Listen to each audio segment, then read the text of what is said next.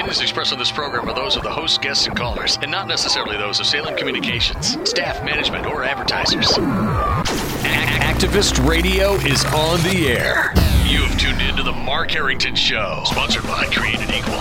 Mark is training a new generation of leaders to take on the culture of death and win. You don't like abortion, don't have one. The only thing that can be said to be objective truth is that there is no objective truth. It does come out in one piece. It comes out in one piece. I would argue that we certainly are not all created equal. And now, here's Mark. Climate change activists are right. That's right. That's what I'm saying. Climate change change activists are right. Now, you might think that I've lost my mind because the audience that tunes into the Mark Harrington show probably thinks most climate change activists are nuts.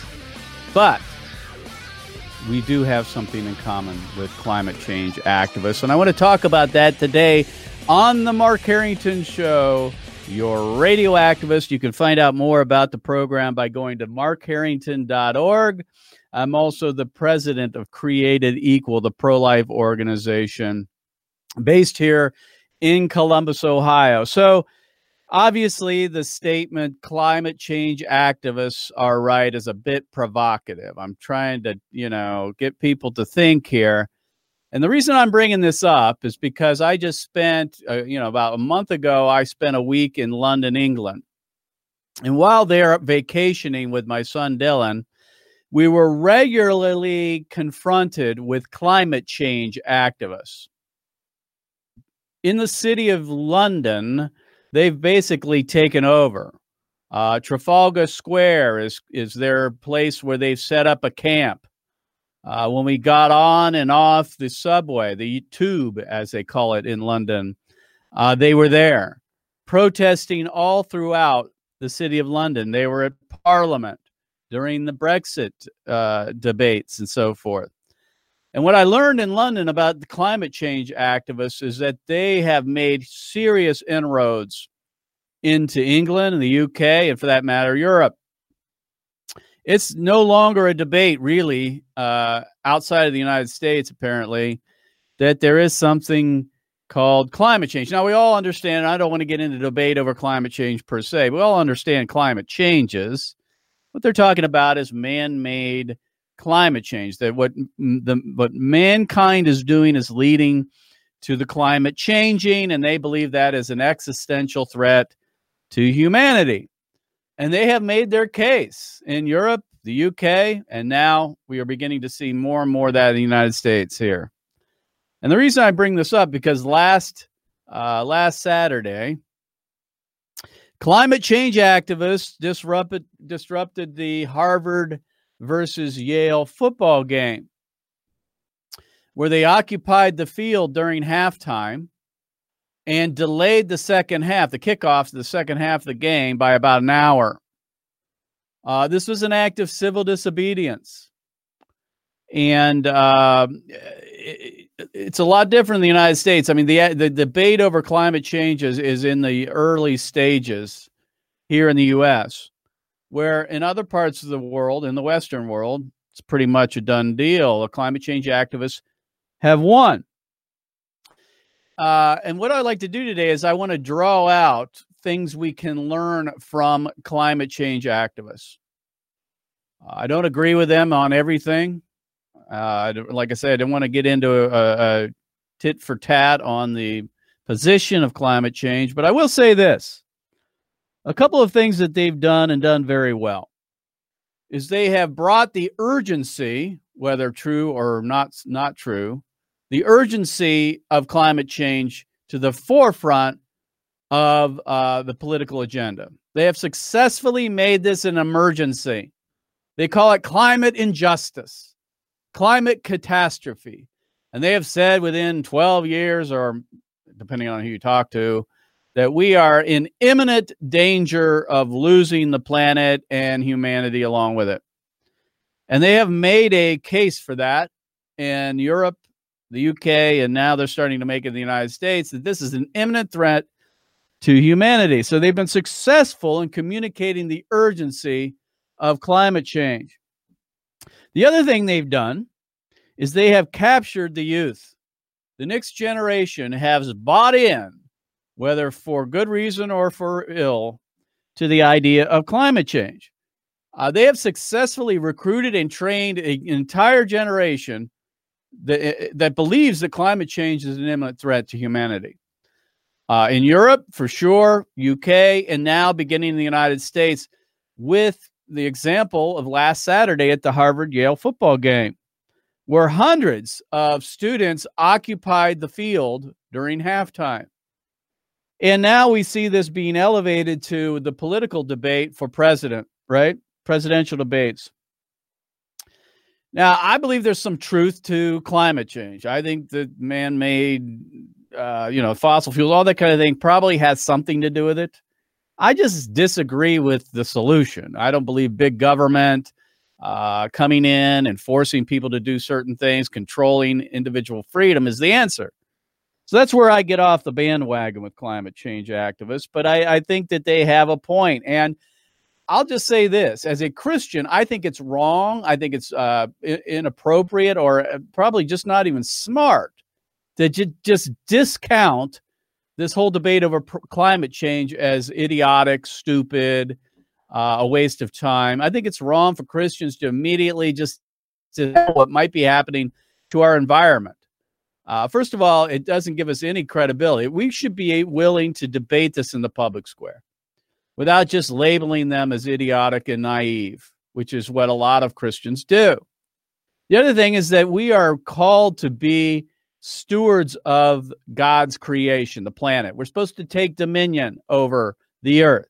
That means we ought to take care of it. We shouldn't just write it off and say, who cares about the planet? We're going to be raptured anyway. God's going to recreate the earth and the heavens uh, and, and just blow it off like it doesn't matter. It should matter to Christians. So, anyway, I think we have some, some, um, some common interests with the climate change activists. Uh, and I don't think we should just be blowing them off. I think we can learn from them in that they have communicated urgency and they have reached the next generation uh, of leaders and have captivated them and given them a reason to, to stand for something. Again, I think that's misguided in a lot of ways, but I can tell you this they have won the debate with our youth. They certainly have. And they've motivated them to go out and do things like occupying the football, uh, you know, the, the, the, the, the uh, uh, football field at a football game and so forth and so on. So, I mean, we can learn a lot from them.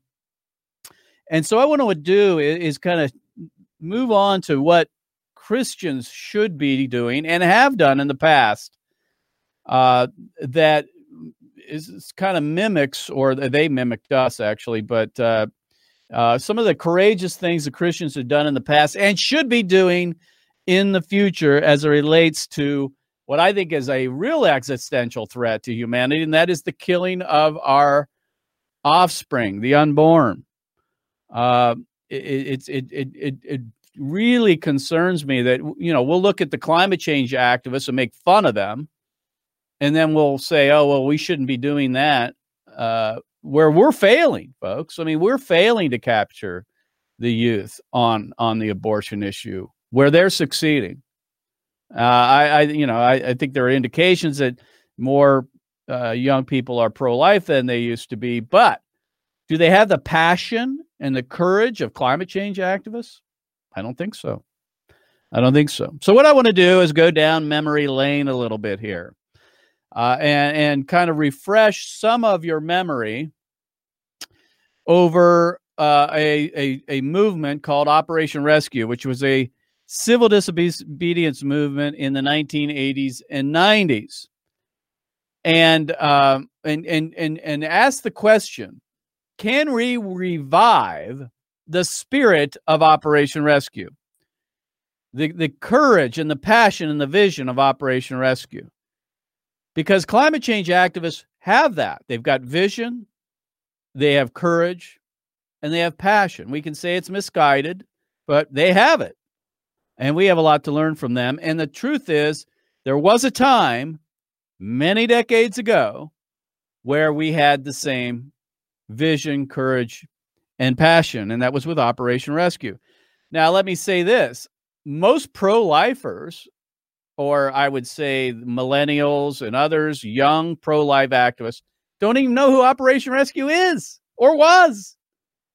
I was recently speaking at a, a student or in front of a student organization on a college campus, and I asked to, for people to raise their hands if they knew who Operation Rescue was or what they did.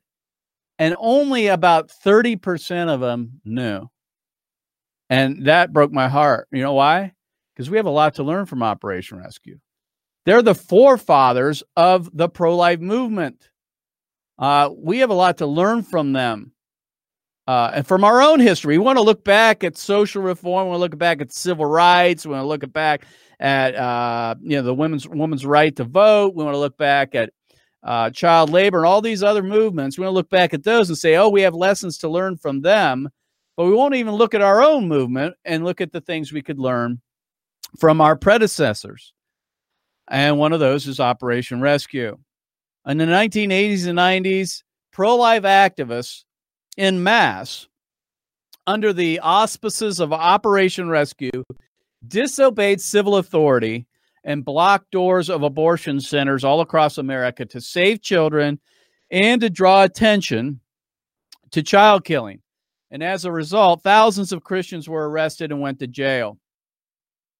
And at the heart of Operation Rescue, it was a repentance mis- uh, uh, movement at its heart, at its core, at its foundation. It wasn't just a civil disobedience movement, it was a biblical obedience movement.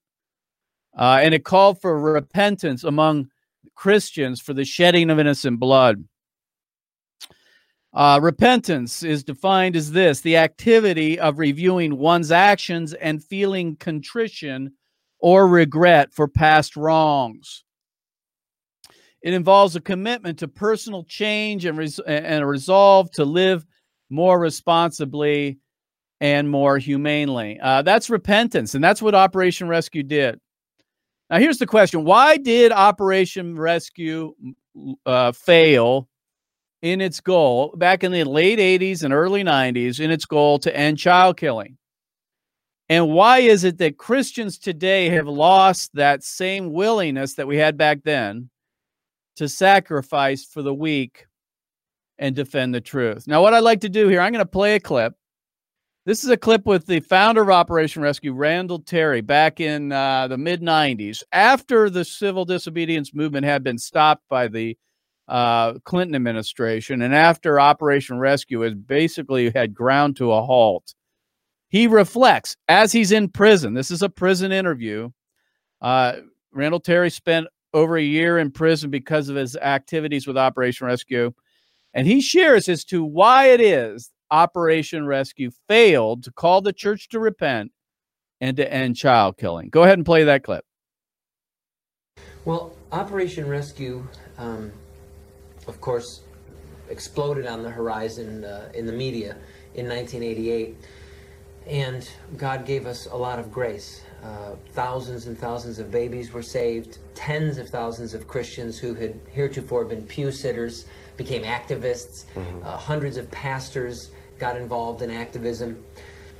But our window for really turning the tide in child killing via that tactic, the window has closed.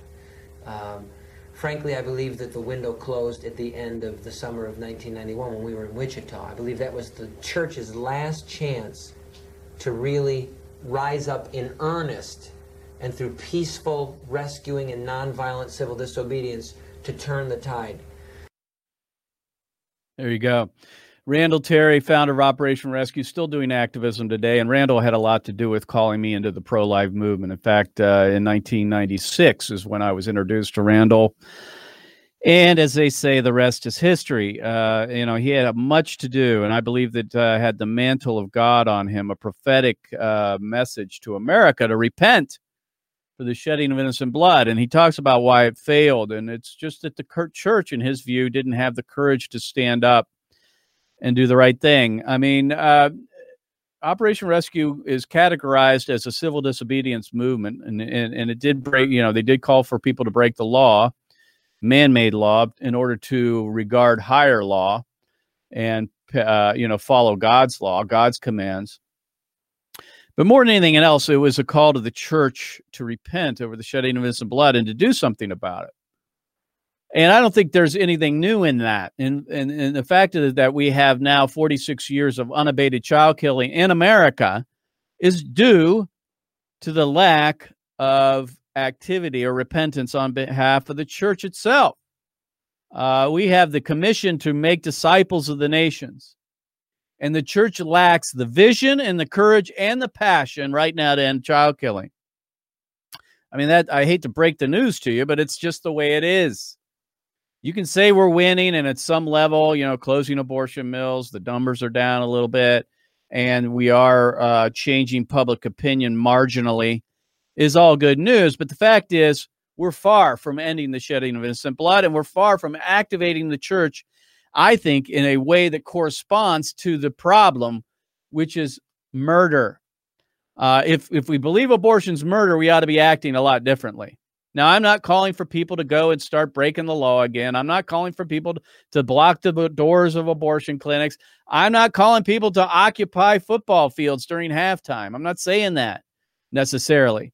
But we ought to be willing to see how we can revive the spirit of Operation Rescue and our forefathers. And so, what I'd like to do with the final few minutes is just give you a couple of things that you could do to help do this, to, to revive the spirit, the courage, the passion, and the vision of Operation Rescue. The first is we need to have a vision to change uh, change minds and, and, and hearts on abortion. We need a vision to end abortion. First Chronicles 12:32 says this, that the men of Issachar, quote, who understood the times and knew what Israel should do, unquote. In other words, in the in the nation of Israel, there were men of Issachar who understood the times. In other words, they understood their culture enough to be able to have the vision to call people to do something. And I think that's what we lack today in many ways. We need to understand the past. That means we need to know history we need to understand or comprehend the present. Where what is it we're dealing with now and be able to project in the future a vision, a strategy, and tactics to end child killing. A, a clear trumpet blast, if you will, that's a distinct sound to Christians across America to hear the call to come out and confront child killing. And that's one thing we miss. And that's one thing Operation Rescue was successful in doing seizing upon a vision of uh, uh, biblical obedience to try to end child's, child killing. And we need that vision again. Number two, we need biblical passion. Passion. We've lost passion altogether. We it seems like we don't care about anything anymore, almost. You know, uh, the church is getting overrun and it seems like we're just kind of like, uh, you know, this is just the way it's going to be. Uh, you know, things are only going to get worse. Culture's going to continue to degrade. We can't do much about it. It's the devil's world. We're going to be raptured soon. Why bother rearranging the furniture on the Titanic? You know, it's like it's going to happen anyway. Let's just get out of the way and let it go. And then eventually we're going to be raptured or something like this. I mean, Obviously, that's a bit of hyperbole, but I think Christians believe in general that we can't do anything about it. It's like inertia, gravity, it's heading in one direction. There's nothing to be done. We need to restore passion. That needs each individual Christian needs to run the race to win. 1 Corinthians 9 says this Do you not know that we all race as runners in the race? but only one receives the prize. So run that you may win. In other words, we need passion, like a runner in a race. They don't run to come in second, third, fourth, or just a place or get a medal. They run to win. They want to be number one. And I think we need to reinvigorate the church to see that we can win. That not only have we read the end of the book and we win, which we do, but we've read the beginning and the middle of the book and we win then too and we can win in culture because the Holy Spirit is the same Holy Spirit of the first century Christians. That hasn't changed. And the gospel's the same. It's just a lack of willingness and, and passion of Christians to go into the public square and make our case. So, number three, we need biblical courage. Courage. You know, courage isn't the absence of fear. A lot of people think, oh, you're just not fearful if you have courage. No, that's not true. But it's the willingness to do what's right in spite of your fears. That's courage. And I think we've got a generation starting from the top. And not uh, again, I'm not broad brushing, but many pastors and leaders who lack the courage to take a hit for the gospel, take a hit for Jesus and the babies. In Job 13, it says, Though he may slay me, I will trust in him. Job confronted the fact that God may take him down and take him out, but he's going to trust in him.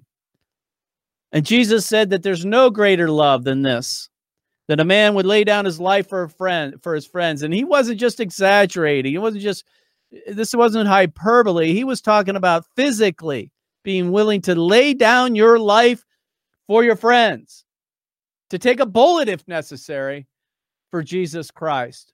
Now, we live in a culture where that's not likely going to happen, but we got to at least be willing to lay down our reputations for the Lord, right? This isn't just rhetorical. He wasn't just using it as some kind of device to persuade people. My good friend uh, Flip Benham of Operation Save America has said that it's fun to find out, uh, it's fun to follow Jesus until you find out where he's going. And he's going to the cross.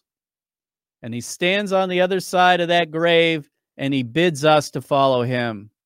See, we make it all about having fun. It's not fun to follow Jesus until you, when you find out where he's going and you want to follow him, he's going to the cross, he's going to the grave. he says, Follow me. And he stands on the side of the grave and says, Follow me. It's going to take uh, sacrifice and courage, biblical passion and vision to end child killing. Now, here's what you can do to bring this all to a head.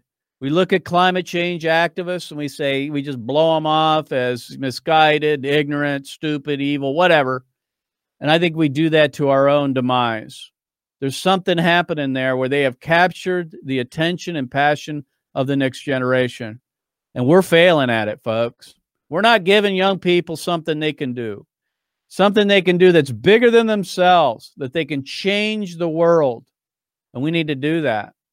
At Created Equal, we have several uh, things that that we can do to help you get involved, get in the game. The first is invite me to speak at your church. Invite me or one of our other speakers. We have several different types of uh, talks that we can give or sermons.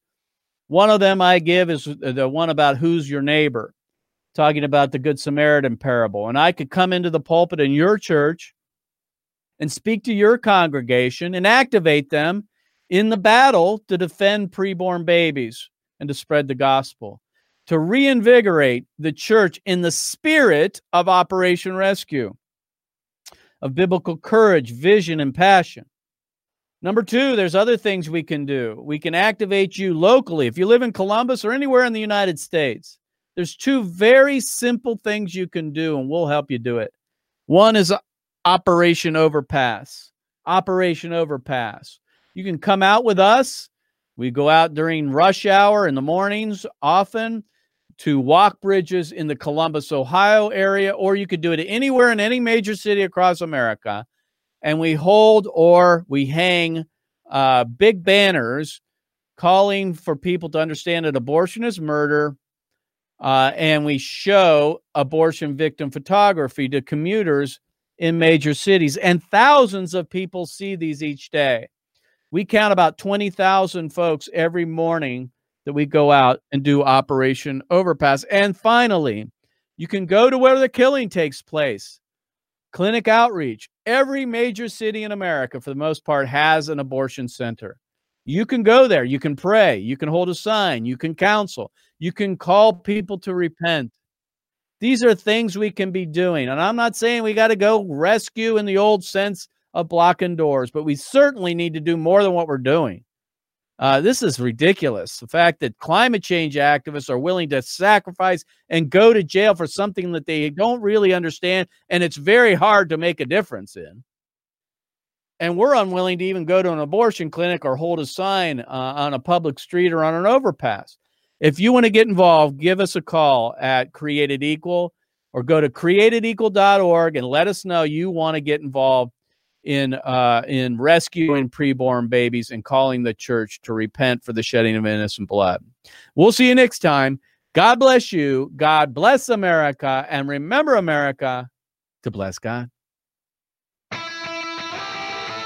You've been listening to Mark Harrington, your radio activist. For more information on how to become a witness against the evil, evil plague in America, call Created Equal at 614 269 7808. 614 269 7808. Or go online to createdequal.net. Createdequal.net. Be sure to tune to The Mark Harrington Show next time for your marching orders in the culture war.